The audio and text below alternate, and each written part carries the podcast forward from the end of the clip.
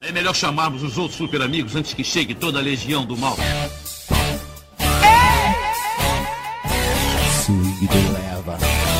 Olha o Superman, leva aí! É mais do verão.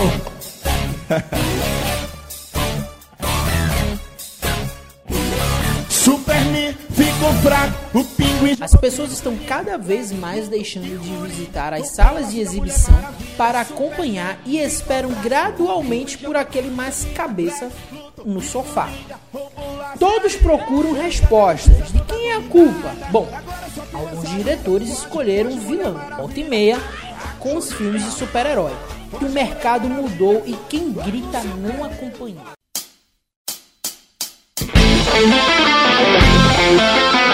Você está ouvindo Citycast. Fala Cirizada, meu nome é Amauri Alves e estamos começando mais um programa do seu podcast preferido, do portal de notícias Ciri Nerd, o seu, o meu, o nosso Citycast, que tem os trabalhos técnicos de Maurício Melo e Márcio Lima na edição e produção. O roteiro é meu mesmo, de Amauri, Beto Gondim na supervisão, o Wellington Júnior. Desde já agradecemos o seu carinho, atenção e sua audiência conosco. Esse e outros programas nossos vocês podem acompanhar através dos melhores agregadores de podcast do mercado. Também existe uma nova modalidade para que você possa nos ajudar. Nesse podcast, lá em nosso site, estará um link que vai levar você até o site da Amazon. Isso mesmo. Lá você vai consumir o produto que tanto você deseja e que sim faz uma conexão direta com o que a gente está falando. Então, é só você entrar lá em nosso site www.cirinerd.com.br e consumir os produtos da Amazon. Sabia que você pode expor a sua marca no Cirinerd? Entre em contato com assessoria@cirinerd.com.br. Cada vez mais o consumidor está aderindo às plataformas digitais, nos esportes, nos filmes, séries e ou animes. Os streams não estão para brincadeira. Eles estão abocanhando, ralando ainda mais a indústria cinematográfica a migrar forçosamente para os seus canais. Diante disso, alguns cineastas preferem culpar os blockbusters, para ser mais exatos, os super-heróis da Marvel e da DC, eles os representantes do fracasso do cinema. Mas será que os filmes de heróis estão acabando com o cinema? Deixa eu apresentar os nossos integrantes do Citycast de hoje.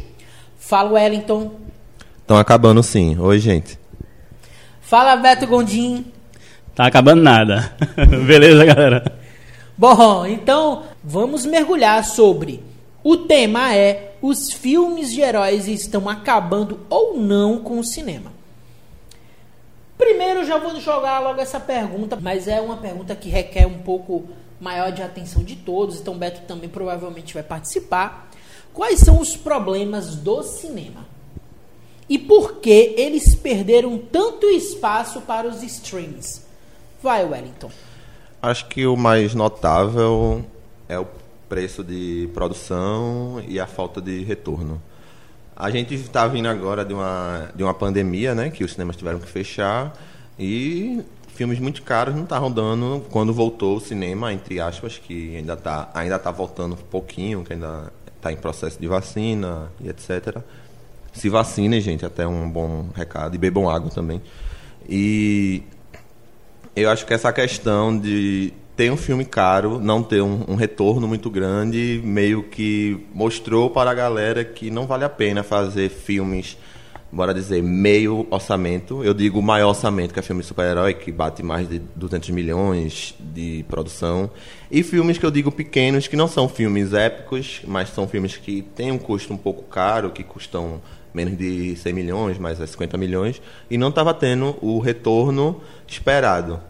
O que é que eles estavam fazendo? Estavam botando esses filmes para ir para o streaming, porque é um retorno meio que certo, porque por mais que não, não tenha um retorno exorbitante de um bilhão, vai ter um, um retorno que vai pagar. Então, os estúdios estavam meio que pensando que não valia a pena fazer filmes grandes, que não sejam de temas grandes, então ficou nessa coisa de só ter um tipo de, de filme para cinema e os outros filmes que não se enquadram nesse tipo, que é no caso filmes de herói, blockbusters, iam para os streams. Eu acho que parte disso é o preconceito das pessoas de acharem que para ir para o cinema tem que ser um filme espetáculo. E também parte dessa coisa de não ter a noção que também não podem gastar tanto para fazer um filme. Mas eu acho que isso aí já é questão financeira, não cabe aqui. Então eu acho que o problema do cinema mais ou menos é isso. Eu acho que o problema do cinema é que a gente não está conseguindo perceber que cinema não é só aquele tipo de filme. Ah, eu só vou pro cinema para assistir o filme grande super-herói que tem explosão. E filme quer dizer tudo. Pode ser uma história mais complexa, a história da tua vizinha, do teu bairro que está em casa assistindo um outro filme. E aí, Beto, quais são os problemas do cinema? Eu acho que, de certa forma, pelo menos a realidade do Brasil, pelo que eu vejo muita galera reclamando do- dos preços dos ingressos de cinema, né? E não só o ingresso do cinema também. É o que vem junto, que você não vai pro cinema só comprar aquele ingresso e assistir o filme e pronto. Você ainda Tem tem... estacionamento, a pipoca, né? É, exato. E isso realmente faz as pessoas acabarem indo quando só tem um espetáculo ali. Não comam no cinema, por favor, gente. Ah, Como- qual é a graça? Vai! Barulho, barulho, Se for Não, cinema, não. coma nada de plástico, viu? Por favor, para ficar. É bom comer salgadinho pra ficar crack, crack, crack, crack. Óleo. Abrir Coca-Cola no... Mas... Mas é isso aí. Então, de certa forma, a galera acaba poupando, vamos dizer assim. Não só vai para um filme Ah, que é realmente verdade, ele considere é. O filme espetáculo, como o Elton falou. Você tem uma É um família evento, com é. quatro pessoas, pelo menos, tu gasta no mínimo uns 200 reais por baixo. Exato, então aí a pessoa não não vai para todos os filmes. Aí tem os filmes que, que são bons, são filmes bons, mas por não serem aquela coisa de espetáculo toda, a galera poupa o dinheiro e não vai. Com isso, o filme ganha menos e aí gera essa, essa bola de neve que o Elton já falou. aí. E até essa questão também, né? Porque você, um preço de um ingresso, pelo menos uma inteira, você paga um mês de, de streaming. Aí eu acho que pesa muito isso. Você vai assistir uma coisa que você não sabe se é boa, e você paga um mês de streaming, pode ver um bocado ali, se é bom ou não, você já tá pago, né? É, e ao contrário de como era antigamente, bem antigamente, antes da pandemia, quando existiam locadoras de vídeo. Eita, agora ele foi longe, hein? e aí o filme passava no cinema. Quem não fosse assistir no cinema só ia assistir o filme, sei lá quanto tempo depois, uns seis meses depois né, que chegava aqui. Aí aquilo ali era dose. Agora não, agora você. Não, tá, o filme vai pro cinema. Aí você faz, não, mas eu já assino aquele streaming que daqui a um mês, no caso, ele, ele vai- já vai estar lá. Então, Pois é, na HBO Max, por exemplo, 45 dias, tu tem um filme prontinho. 35 dias, na realidade. Pois é. Na aí- Disney, na Disney são 45 dias, então... Aí a pessoa que já assina aquele streaming vai, vai gastar um dinheiro que às vezes já, já tá suado, já apertado para ir para um cinema, gastar muito dinheiro para assistir um filme no cinema. Não vai. Espera chegar no streaming. Até, Então, até filme de herói estão sendo esperados alguns, né? Por, por muita gente. É, então assim, é, a gente precisa analisar que o problema do cinema não é o problema dos super-heróis. Isso, é um, é- isso é uma mudança, é um contraponto do que tudo que está sendo trabalhado até então. As pessoas são muito imediatistas, a nossa, a nossa sociedade se tornou muito imediatista, né? E também com isso ela carrega o, o tempo, né? E o tempo é um fator determinante. Então, hoje você tem tecnologia na palma da tua mão, isso facilita muito que os filmes estejam o mais rápido possível eh, ao teu acesso e tal. Então, é claro que o cinema mudou, a concepção de cinema mudou, né? Não o cinema como espetáculo, como arte, mas o cinema como produto que chega na casa do consumidor final. Eu acho que o cinema mudou, eu acho que as, as distribuidoras, como os estúdios, eu acho que estão presos no cinema antigo. Isso, isso. Que é a questão de cinema, você vai para o cinema. Cinema tem que ser retorno de cinema. Claro que é importante isso, mas também eu acho que eles estavam tão presos nisso, estavam focando nessa coisa de filme espetáculo, que meio que foi sucumbido, que agora no cinema só tem isso. Eu tenho até um exemplo antigo que foi Jogos Vorazes, eu acho, o último. Que ele mudou o sistema de cinema do Brasil. Não sei se vocês souberam disso. Que antigamente não tinha controle. Você poderia botar qualquer filme que fosse no, no cinema. E por causa disso, quando lançou esse filme, 95% das salas do Brasil estavam com esse filme. E 5% para todo o resto. Tipo, mais de 100, de 90 produções.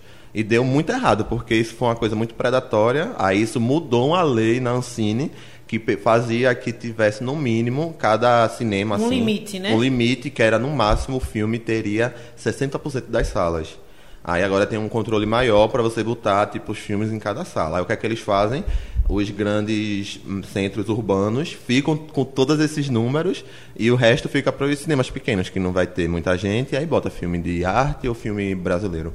O mais curioso nessa tua fala, Wellington, é acreditar que Jogos Vorazes teve 95% das salas, né? É, foi febre, pô, foi febre, pô. Mas foi, foi. Foi, Ah, último... Pode ter sido febre, mas o filme não é lá essas coisas. Ah, Não, aí você já tá querendo fazer comparações. Aí não venha pra isso. É outro podcast. Aí falar o podcast de como da, da menina Kathleen, né? É. Como é falar dela e se Pita merecia ou não bater na cara dela. Aí é errado. Então, Beto, vê só, me responde aí. Seria injusto colocar a culpa na Marvel, na DC, na franquia Star Wars, nos blockbusters de maneira geral, como fez Holland Emmisher de Moonfall e outros? A gente não pode, a gente precisa ir muito longe. Scorsese também meteu o pau, né? Coppola, todo mundo mete o pau, todo mundo acha que os culpados são os filmes da Marvel, os caras que estão lá vestindo a cueca por cima da calça. É verdade, os caras são os culpados? Eu não vejo assim, não. Ao contrário de Wellington que disse que era assim no começo, eu não vejo muito assim, não. E a galera que está produzindo, eles estão procurando justamente o que está atraindo o público. Se o que está atraindo o público no momento são esses filmes de heróis e coisas, é normal eles, eles irem atrás disso aí, irem fazer produções de super-heróis, DC, Marvel, o que seja. O que seja não, na verdade de heróis eu acho que praticamente só tem esses dois, né, que atrai mesmo o público, assim, de, de blockbuster mesmo. Mas eu acho normal. É uma coisa que, que, que deve passar, não sei quanto tempo ainda dura, mas eu, eu não acredito que vai ficar para sempre. Nada para sempre, é tudo cíclico né, no, no cinema. Poético. É, Não é? é, mas mas deve, deve passar e. Eu acredito que é mais. É, é, é uma dorzinha de cotovelo, vamos dizer assim, né? Porque eles estão sendo meio que temporariamente, vamos dizer, esquecidos para a grande massa, apesar de muita gente ainda considerar, e eu considero grandes diretores e tal. Mas eles não estão tendo espaço na- no, no cinema, né? Por causa disso aí. E isso aí gera esse. Essa. Ó, an- antes de passar pra ti, Wellington, deixa eu só. Eu me lembrei de uma situação. Por exemplo, o James Cameron, ele também foi uma das pessoas que meteu muito pau nos filmes de super-herói. E recentemente, né, vocês sabem que a 20th Century Fox, né, que agora é 20th Century Studios, foi adquirida pela Disney. E o James Cameron veio na bagagem. né? Ele é o cara que criou o Avatar, o universo de Avatar. Né, que é, é legal. É Pocahontas. É, o Pocahontas. Pocahontas live action, praticamente. Pronto, a diferença é que é pintado de azul. Bom, então, enfim, é, James Cameron, ele disse que o cinema precisava dos filmes de super-herói. Porque no momento em que a pandemia estava mais no auge, onde as salas de cinemas estavam fechadas, a, a, atrair o público, o que condiciona para que os próprios estúdios existam, eles tenham esse sentido de existência, é o público. E o público, se você observar bem, Homem-Aranha, mesmo dentro de uma pandemia, fez quase vi- 1,7 bilhão de dólares. Então, eu acho que o estúdio, os estúdios ainda são dependentes desse tipo de filme. Mas, Wellington, é com você, a opinião é sua. Vamos lá. Essa questão de falar que estão com inveja, eu acho que de dor de cotovelo, eu acho que não casa muito não, porque Scorsese sempre vai ter espaço. Tanto é que ele fez o irlandês, o filme de três horas e meia, que é pra assistir sem dar pause, gente. Quem assiste dando pause vai perder um ano de vida. Eita, perdi, viu? E eu perdi, eu nem assisti ainda. E eu acho que não, eu acho que o que eles falam, eu entendo que também eu acho que eles têm umas falas muito pesadas em algumas partes, mas eu acho que eles falam dessa questão é de não dar espaço para pessoas para a nova geração e pessoas que não querem fazer esse tipo de cinema, porque Scorsese, por exemplo, e Coppola vieram da salvação do cinema dos anos 60, que foi a, a nova Hollywood. E eles faziam totalmente o, o contrário que está rolando agora. Eram filmes que eram, tipo, cheios de dinheiro, que lotavam do ninho, mas era um, um, um espaço que dava espaço para novas pessoas entrarem, que dava espaço para novas histórias. E a questão dos filmes da Marvel é uns filmes que estão fechados naquele mundo e você tem que ter um retroativo para entender. Pronto, é. Vai lançar agora esse o filme do da, fumaça, Estranho. da fumaça de Lost, que é feito por, por, por Sam, Sam Raimi. é um filme que você vê o trailer você fica, poxa, que trailer legal. Mas eu não vou parar para assistir os outros 10 filmes que tem atrás, porque eu não quero ver 10 filmes da mesma coisa. Eu acho que o problema é esse. Eles criam uma dependência visual muito grande, que você tem que assistir todos os outros filmes, aí acaba que fica uma coisa fechada, não tem espaço para ideias novas, para mundos novos. Se fosse filmes independentes da Marvel, de heróis, tipo um filme fechado daquele herói, massa. Seria muito bom, que seria dar espaço para até. Acho que até Scorsese ia querer fazer filme. Porque ele é muito fã de Luke Cage. Entre aspas. Ninguém sabe disso, mas ele é muito fã do Luke Cage.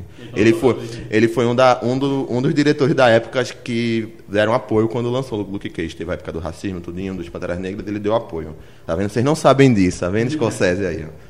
Scorsese mudando. Mas, mas assim, é, já que você tocou num assunto, é, é, é bem importante a gente avaliar que o sucesso hoje da Marvel no cinema, nos cinemas é criar esse universo interligado, interconectado, né? E que ao mesmo tempo você contrata bons diretores, você contrata bons roteiristas, mas os caras estão presos dentro de uma premissa. Pronto, né? Você esse- não tem assim uma liberdade propriamente dita para você trazer uma visão de um super-herói para uma visão de um mundo diferente da DC que todo mundo mete pau. Pronto. Porque na DC é, o- o- os diretores É o filme do diretor, não é o filme do Isso, estúdio. perfeito. O filme é do Pronto. diretor. A questão desse filme agora, do, da Fumaça de Loki, feito por Sam Raimi. É, eu acho que é do, do, Doutor Estranho, é uma coisa da loucura.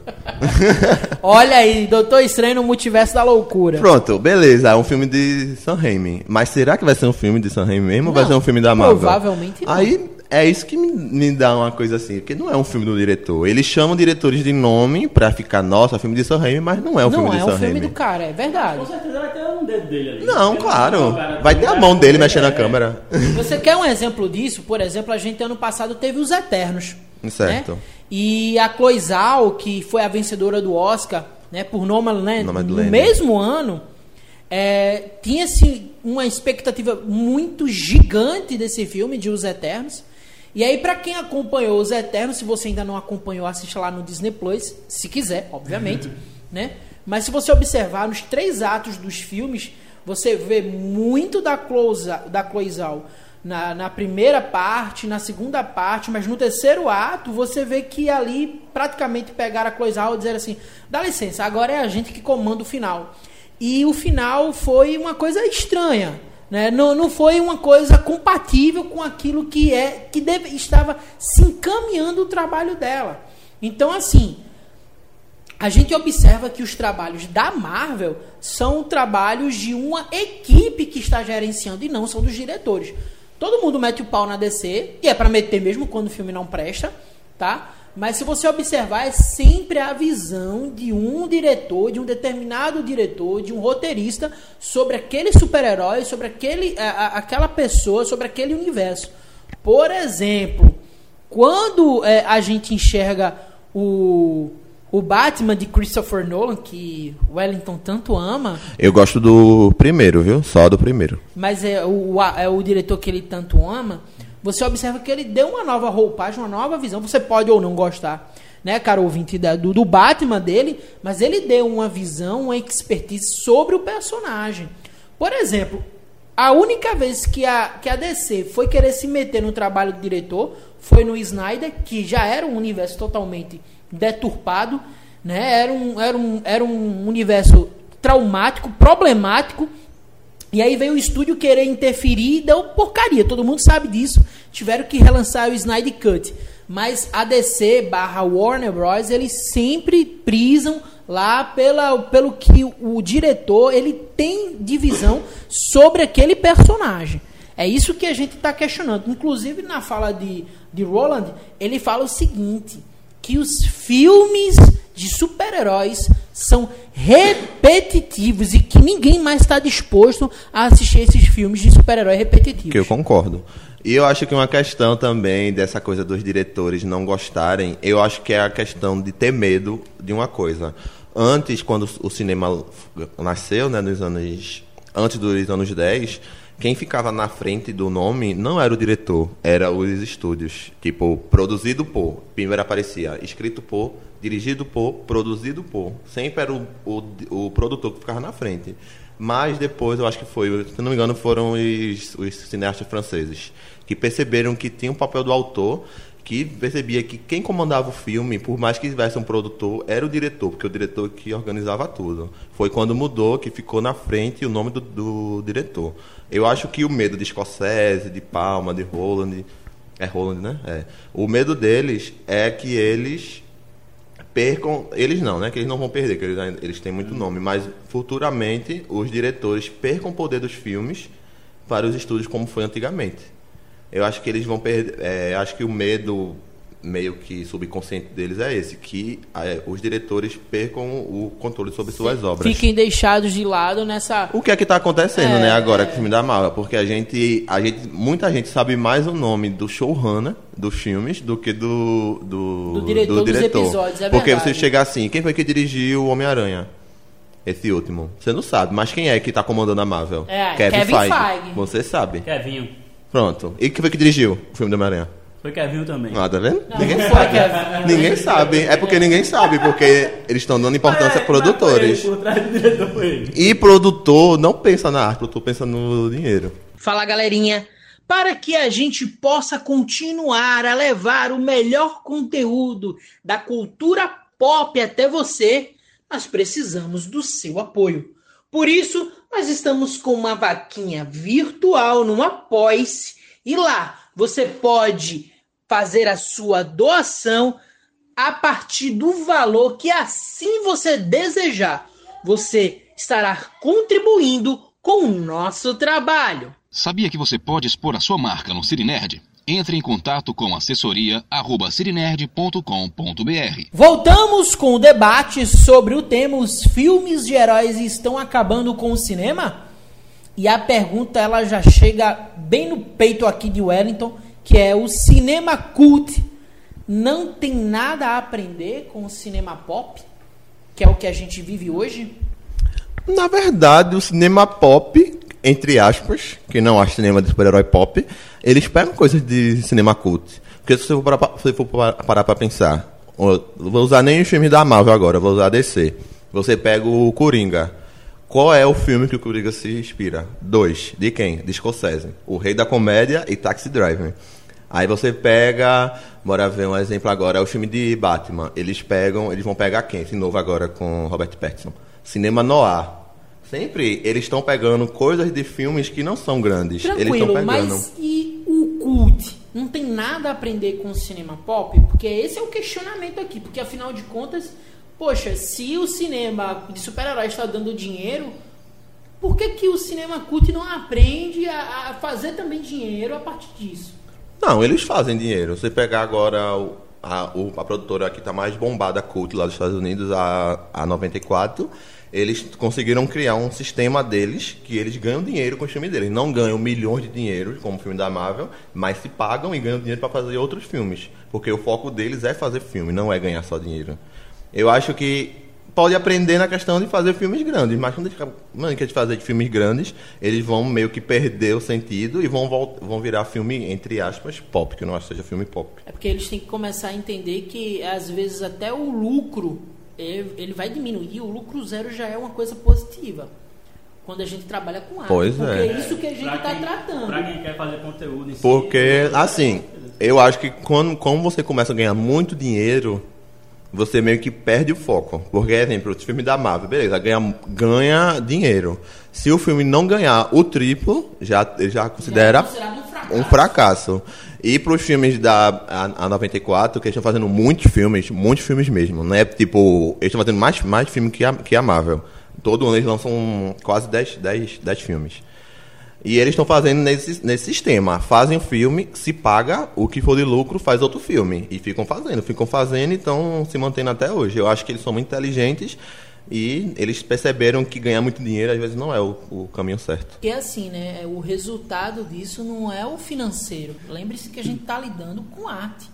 Assim, né? Depende do estúdio, realmente. né? Mas é claro que eles não vão fazer no amor, eles pagam todo mundo, né? Todo mundo tá ganhando seu dinheirinho ali de boa, mas também não tá ficando todo mundo milionário, tá ficando só rico. Não, mas, mas o que a gente está questionando aqui é o seguinte: é que as pessoas têm que começar a compreender que o cinema é um cinema que também que ele tem um chamado capital social, que não é só o capital Sim. financeiro, né, que a gente está atrás. Como toda arte, mas praticamente. É, é o capital social, é aquele que tem uma história, que tem uma premissa legal, que tem um, algo a, a- a levar para o público, né? É. Mas aí eu já trago para você, Beto.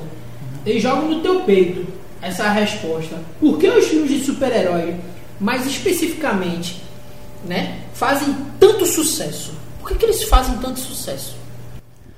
É complicada essa pergunta aí. Por que fazem tanto sucesso? Não- Acho que. Boa. tu sabe essa. É, eu acho que tem um apelo emocional aí, né? É, O Wellington ah, começou a já Tem. debater sobre isso. Lembre-se que boa parte da gente agora cres- crescemos, né? Lendo quadrinho, gibis, é, quadrinhos, né? Lendo gibis. Né? É, isso realmente quando a gente vê aquele personagem que a gente gostava tanto na nossa infância e tal, que lia as histórias dele Na e nossa na- série animada, no nosso desenho, né?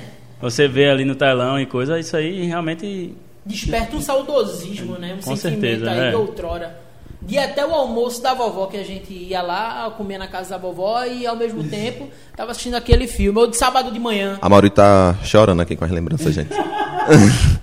Mas eu acho também que essa questão que gosta muito é porque todo mundo quer fazer parte de uma tribo, todo mundo quer fazer parte de um grupo. E eu acho que foram muito inteligentes a galera da Marvel de criar esse senso de comunidade. Não gosto de gente que vai pro cinema pra gritar quando tem uma cena específica. Acho que é totalmente errado, tem que assistir o filme e ficar calado. Mas. Que é isso? Quando o Capitão América leva- pega lá o, o Minhoí. Ah, é muito massa, velho. Vou até falar uma coisa aqui. Eu fui assistir um filme. Avengers. Um filme de herói que eu não vou dizer o nome, mas é um filme que teve um corte de quatro horas agora. Ei. E. e eu lembro que eu tava assistindo, que eu fui. Eu, eu odeio filme que tem barulho. Eu fui numa, numa sessão totalmente dispersa da realidade que tinha pouca gente. Mesmo assim, numa cena específica, a galera começou a gritar.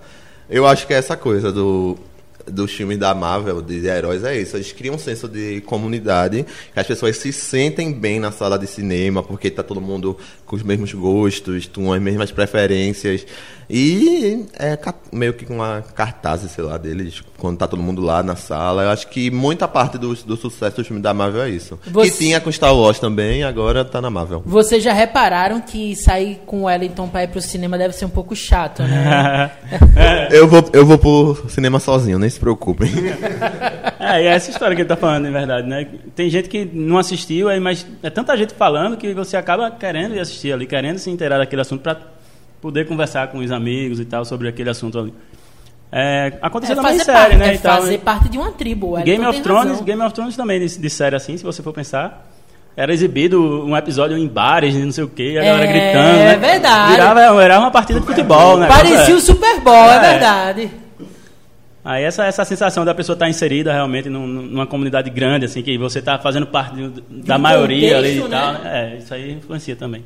É perigoso, mas tudo bem. É, É, porque é, toda é, unanimidade é burra. é.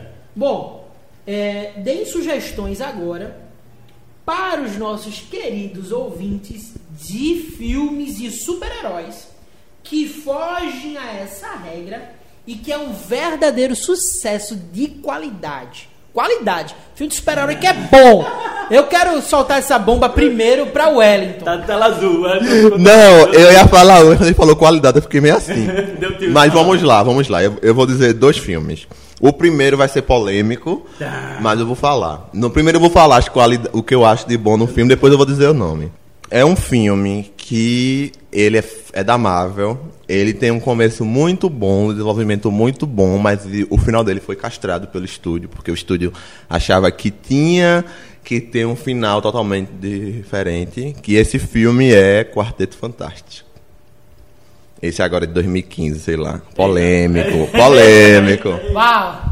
Essa foi longe. Porque os dois, Wellington, nos surpreenda, tá aí. Os dois primeiros atos desse filme é totalmente um filme de terror de ficção científica. Assisto com essa visão. Eu entendo que o terceiro ato é totalmente errado, mas todo mundo sabe que o diretor saiu. Totalmente diferente, que o final dele ia ser totalmente outro. Mas as duas primeiras partes dele, até as cenas quando ele se transforma, pra mim é body horror, aquilo ali, os povos gritando. E eu acho que muita parte do filme ser odiado é porque todo mundo que assiste filme super-herói vê os heróis amando ser heróis. E eles não querem os poderes que eles têm. Eu acho que isso muito quebra também um conceito. É verdade. E outro filme que eu acho legal, assim, não acho, meu Deus, que maravilha de filme, mas eu acho interessante, Polêmica também é o primeiro Batman, Batman Begins. Eu acho o filme muito interessante no que ele propõe no começo. Não gosto muito do final dele, acho muito surreal. Pra... Não, nem é clichê. Eu acho que, tipo, ele começa de uma forma e o final é totalmente outro. Mas eu entendo, eu acho que é pra seguir a, a trilogia, que acabou péssima, que o segundo filme é horrível. Mas o primeiro é muito bom. Impressão minha, o segundo filme é o do. É o do Coringa. Coringa. É horrível aquele filme. É só, só porque a, uma atuação caricata. Pô, meu Deus, melhor atuação. Entendo, atuação legalzinha, mas enfim, não quero entrar nessa polêmica agora não. Por isso eu vou indicar Quarteto Fantástico. Vejam com essa visão dele ser um filme de, te- de, de terror científico. E o primeiro Batman. Pronto. E tu, Beto, quais são os filmes de qualidade que tu gostaria de passar para o público para eles acompanharem agora? Tempo para Beto! Eu fui falar que o Elton deu tela azul, eu tô pior ainda. Aí o Coringa, não é bom não? ah, o Coringa é muito Isso bom. aqui não é de super-herói, É, exatamente. né? né? Mas Mas é de, de, de, uma. Da DC, né? é, caso, de um então, personagem que tá dentro lá. é. Não, o Coringa.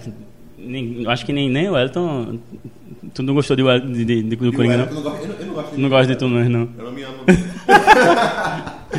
Mas o Coringa é muito bom, realmente. Se for enquadrar ele aí no, no universo de super-heróis e quadrinhos e tal, e em filmes, eu, eu recomendo. Quem ainda não assistiu, cuidado nos gatilhos, que a galera fala muito, né? Mas é, é um bom filme. E a questão de Coringa também é isso que a gente tava falando do dele pegar escocese, influência de escocese, viu? Assistam o Rei da Comédia e Taxi Driver. Coringa pega muito disso. Bom, e É. outro filme que, de qualidade assim que faz a galera é, enlouquecer, a, a galera que tem dor de cotovelo? Eu gosto do, do, do, do que o Elton falou que não, não prestava do Batman. Ah, o Batman. o segundo Batman lá, Tá. que é o que tem Qual o é o Coringa, Batman? né? O nome do Batman é o, Batman, Cavaleiro das Cavaleiro Trevas. das Trevas, é isso, isso. Cavaleiro das Trevas. Nolan, grande Christopher Nolan. Melhor diretor do Melhor diretor do universo. Beijo! Beijo, Nolan.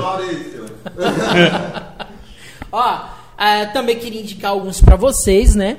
Eu vou usar um da DC e vou usar um da Marvel. Um da DC, já que todo mundo já falou os seus, eu falo de O Homem de Aço, o primeiro filme com Henry Cavill. É muito legal. É uma pegada de um Superman totalmente diferente do que a gente está acostumado. Talvez não seja o, o Superman ideal ali dos quadrinhos, mas é o Superman para a humanidade, para os dias de hoje, é, ele, é, Zack Snyder teve uma visão muito legal do que seria um homem se transmutando em um ser de uma outra galáxia e todo mundo sabendo a realidade. Tem uma parte lá que é, o, que é o Kevin Costner tá conversando com ele, sabe, e tem aquela velho jargão. Você, Clark, é aquela, é aquela resposta para a pergunta é, se tem vida é, em um outro universo, em um outro planeta. Ele seria essa resposta. É um filme muito bom de Zack Snyder. E o outro da Marvel que eu queria destacar aqui. Eu tô pensando, tô pensando, mas eu vou mais pela hype, eu vou mais pelo carinho e, e- e pelo que representou o filme, que é o Capitão América 2, que é Soldado Invernal, né? Um dos filmes que na minha concepção é bem fechadinho, é de boa qualidade, é bem legal e que sim foi naquela mesma vibe do, do, do Batman de Nolan. Então é um filme bom. Que é inspirado nos thrillers políticos dos anos 70, hein? Que os Ah, é. diretores, os diretores que estão falando mal estão, estão se inspirando neles. Bom, por hora Não, mas são os outros diretores que estão falando mal dos filmes de herói, né? que são que, que os filmes de herói são, como você está falando, são inspirados nos filmes deles. então eles podem estar falando pronto. Falando mal da inspiração que não dá dinheiro. Tem, tem até uma anedota, vou até falar isso aqui, só para finalizar uma, uma curiosidade. É, Tarantino falava muito do, de Godard. Tipo, ah, eu amo Godard, o nome da minha produtora é inspirado em Godard. Aí Godard, que não tem papas na língua, disse: pare de me inspirar e me dê dinheiro para eu fazer meus filmes.